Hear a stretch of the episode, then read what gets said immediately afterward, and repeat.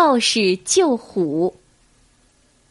满是沧浪的山中，有几条大溪，溪水在山脚下汇合，流入大江。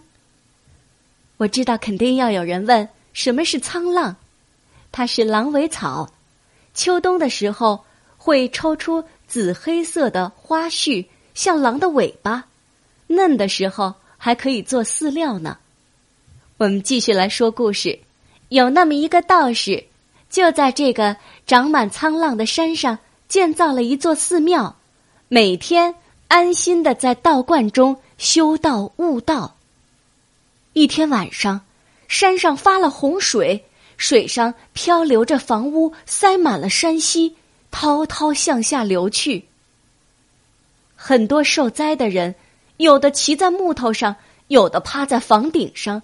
又哭又喊，向周围求救，那求救的声音接连不断。道士备好了大船，披着蓑衣，戴着斗笠，站在水边，督促善于游泳的人拿好绳子，站在岸边等候抢救难民。有人被水冲过来，便投去木头、绳索，把他拉上岸。因此，很多人被救。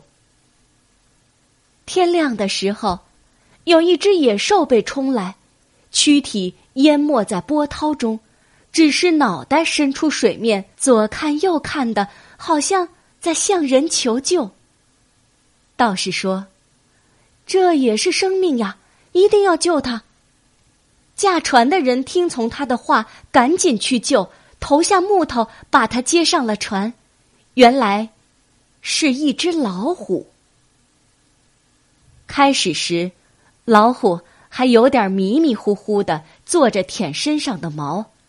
船到了岸，他却瞪着眼睛看着道士，接着跳上前去把道士抓倒在地。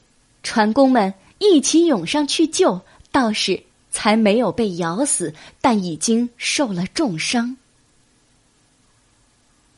这则道士救虎的寓言故事，是不是和东郭先生？和狼，还有一个有关蛇的故事是那样的：一个农夫救了一条蛇，又被蛇咬了，对吗？这样的故事是告诉我们，对于像老虎一样的坏人，从来就是翻脸不认人、恩将仇报的。对于这些坏人，一定要加以防范，切不可掉以轻心。像故事里的道士，他有一副菩萨心肠。不光救人，还救了老虎，最后差点被老虎吃了。我们应该像文中的道士那样，有一颗善良的心，乐于帮助别人；但是，我们也不能像文中的道士那样，做好事儿的时候不注意区分对象，对坏人一定不能有怜悯之心。说到这个故事的时候，玛丽阿姨。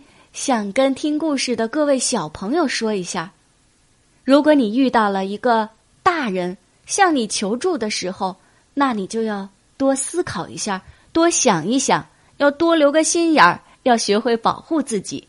为什么呢？因为我们大人碰到问题的时候，只会向大人去求助，不会有人请小孩子来帮忙的。说到这个故事的时候，有那么一个成语叫“掉以轻心”。这个词的意思就是说，对事情采取轻率的、漫不经心的态度。